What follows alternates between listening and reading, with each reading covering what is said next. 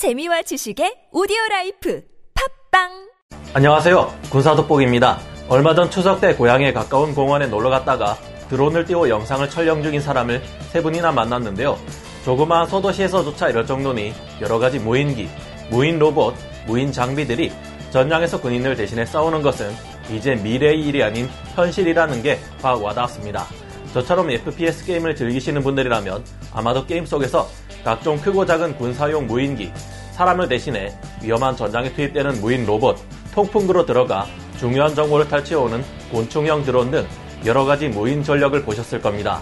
실제로도 이 같은 무인 전력은 활발히 연구되고 있고 미국에서는 무인 스텔스기, 무인 로봇, 무인 잠수정 등 실전 배치되어 있는 것들도 있는데요.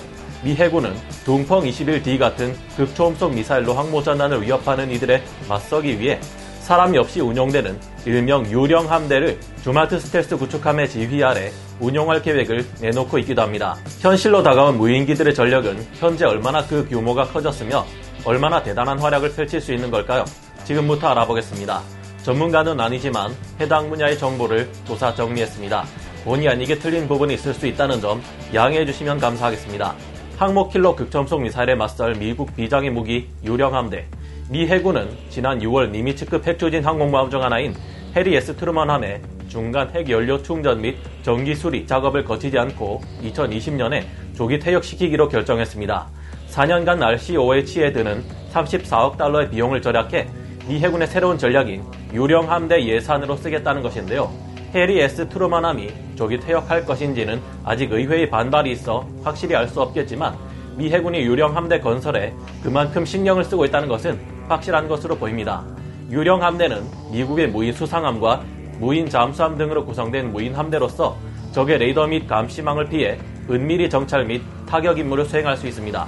항모킬러라 불리는 사거리 1500km 이상의 둥펑-21D나 사거리가 4000km에 달해 괌킬러로 불리는 둥펑-26 등은 정확도는 떨어질지언정 위협적인 것은 사실입니다. 정확하지 않아 항모를 타격할 수 없다 해도 넓은 범위에 피해를 주는 핵탄두를 탑재해 항모 전단을 날려버릴 우려가 있으며 그게 아니면 상공에서 폭발시켜 EMP 공격으로 항모 전단의 전자장비들을 무력화할 수 있는데요.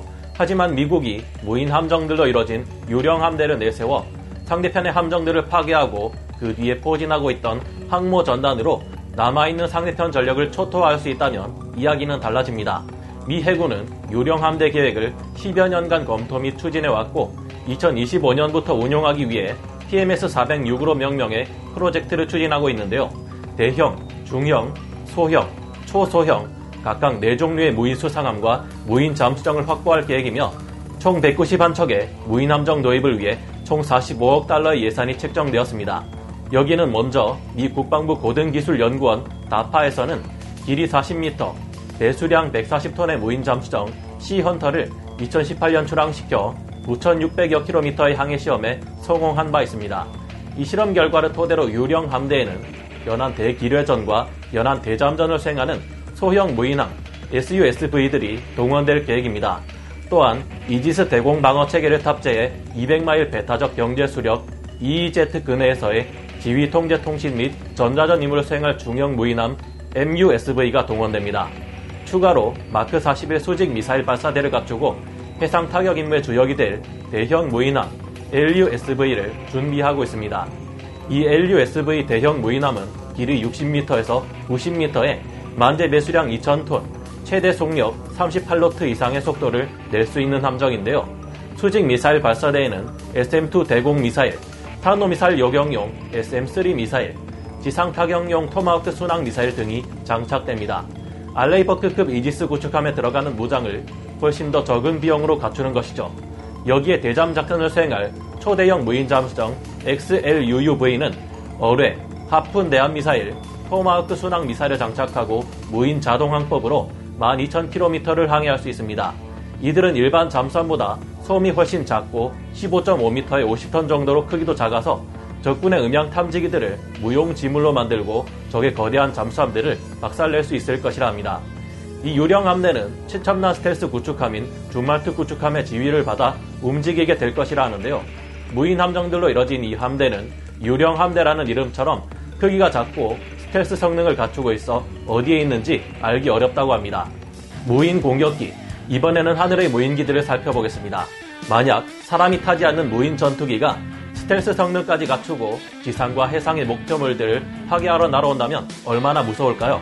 이를 위해 미 공군이 개발한 것이 UCAV 무인 전투기입니다. 이 같은 스텔스 무인 전투기의 대표적인 예는 미 공군과 미국의 방위 산업체인 테라토스 디펜스 앤 시큐리티 솔루션즈가 개발한 XQ-58A 발키리입니다. XQ-58A 발키리는 MQ-9 리퍼나 어벤저 무인 공격기와 달리 완전한 형상 스텔스 기체로 설계된 본격적인 스텔스 무인기인데요. XQ-58A 발키리는 2개의 내부 무장창에 4개씩의 하드포인트를 장착하고 있어서 총 8개의 무장을 탑재하는 것이 가능하며 각 하드포인트는 550파운드까지 견딜 수 있습니다. 기존의 무인 공격기는 적의 대공방어 전력에 의한 손실을 줄이고 정밀 타격 능력을 올리기 위해 항공폭탄보다는 헬파이어 대지 미사일을 장거리에서 발사하는 전술에 의존하는 한계가 있었는데요. 하지만 본격적인 스텔스 무인 공격기인 XQ-58A 발키리는 적의 대공 감시를 뚫고 들어가 제이담과 SDB 활공폭탄 같은 훨씬 강한 화력을 가진 유도폭탄을 투하할 수 있어 더욱 무서운 존재입니다. 이들은 8.8m 길이에 6.7m 너비의 소형 기체이며 최고속도 마하 0.85에 3,941km에 이르는 항속거리, 13,715m의 상승 한도를 가지는데요. XQ-58A 발키리는 저렴하게 대량 양산되어 기존의 항공 공격 임무를 대부분 대체할 것으로 계획되어 있으며 F-22나 F-35와의 연계를 통해 소수 조종 인원으로도 강력한 스트라이크 패키지를 꾸릴 수 있도록 추진 중입니다. 미 해군에서도 함상용 스텔스 무인 공격기를 위한 실험으로 노스롭 그루먼을 통해 X-47B를 개발해 이륙 및 공중급유 시험을 했는데요. 이 해상 무인기 사업은 이어지지 못했지만 대신 MQ-25 무인 공중급유기의 개발로 이어져 항공모함 함재기들의 작전 만량을 늘려주고 있습니다. 덕분에 항모 전단은 극초음속 미사일로부터 비교적 안전한 거리인 2000km 밖에 대기하면서 함재기들을 날려 목표물들을 공격할 수 있게 됐죠. 이번에는 무인 로봇에 대해 알아보겠습니다. 작전을 수행하는 부대원들에게 총알이 빗발치고 폭탄이 터지며 온갖 화학무기와 생물학 무기까지 동원될 수 있는 전장의 환경은 여전히 너무나 위험합니다. 이럴 때 무인 지상 로봇이 사람 대신 투입되어 강력한 화력으로 적을 모두 처치해버리거나 급조 폭발물 및 불발탄을 해체하며 전투에 앞서 유용한 정보를 먼저 제공받을 수 있게 해준다면 어떨까요? 미 공군과 해병대, 육군이 사용하고 있는 무인 지상 차량 UGV 센토가 바로 그 역할을 수행하고 있습니다. 클리어 시스템에서 개발한 이 센토는 위험 물체를 원격으로 탐지하고 처리할 수 있는 중형 무인 지상 차량입니다. 무게는 약 160파운드의 개방형 구조를 가진 이 로봇은 첨단 전자광학 센서와 적외선 센서, 카메라와 함께 1.8m 이상까지 도달할 수 있는 기계팔이 있으며 계단을 올라갈 수도 있는데요. 용도에 따라 모듈을 탑재시켜 화학, 생물학, 방사능, 핵 및 고폭탄을 안전하게 탐지 및 처리하는 CBRNE 임무를 수행할 수 있게 해줍니다. 클리어 시스템은 올해인 2020년 3월 이래 미 공군과 해병대 그리고 해군으로부터 센터 무인 지상 차량을 500대, 총 약 774억 원 규모로 주문받았는데요.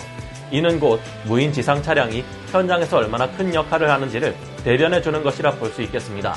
미국에서는 이외에도 다양한 차세대 무인 전력들을 갖춰나가는데 가장 활발히 움직이고 있으며 기존에 사람이 조종했던 F-16 같은 전투기 또한 원격 조종으로 대신하고 있는데요. 이런 뛰어난 성능의 전투기를 원격으로 조종한다면 조종사가 타고 있을 때는 할 수 없는 극한의 기동과 컨트롤을 하는 것이 가능해질 겁니다. AI가 이를 대신한다면 더욱 무서운 효과를 발휘한다는 것은 지난 실험의 결과가 말해주고 있고요.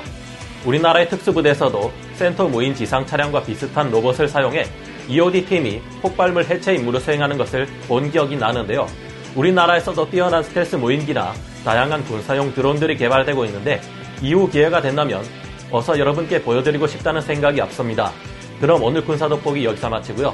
다음 시간에 다시 돌아오겠습니다. 감사합니다.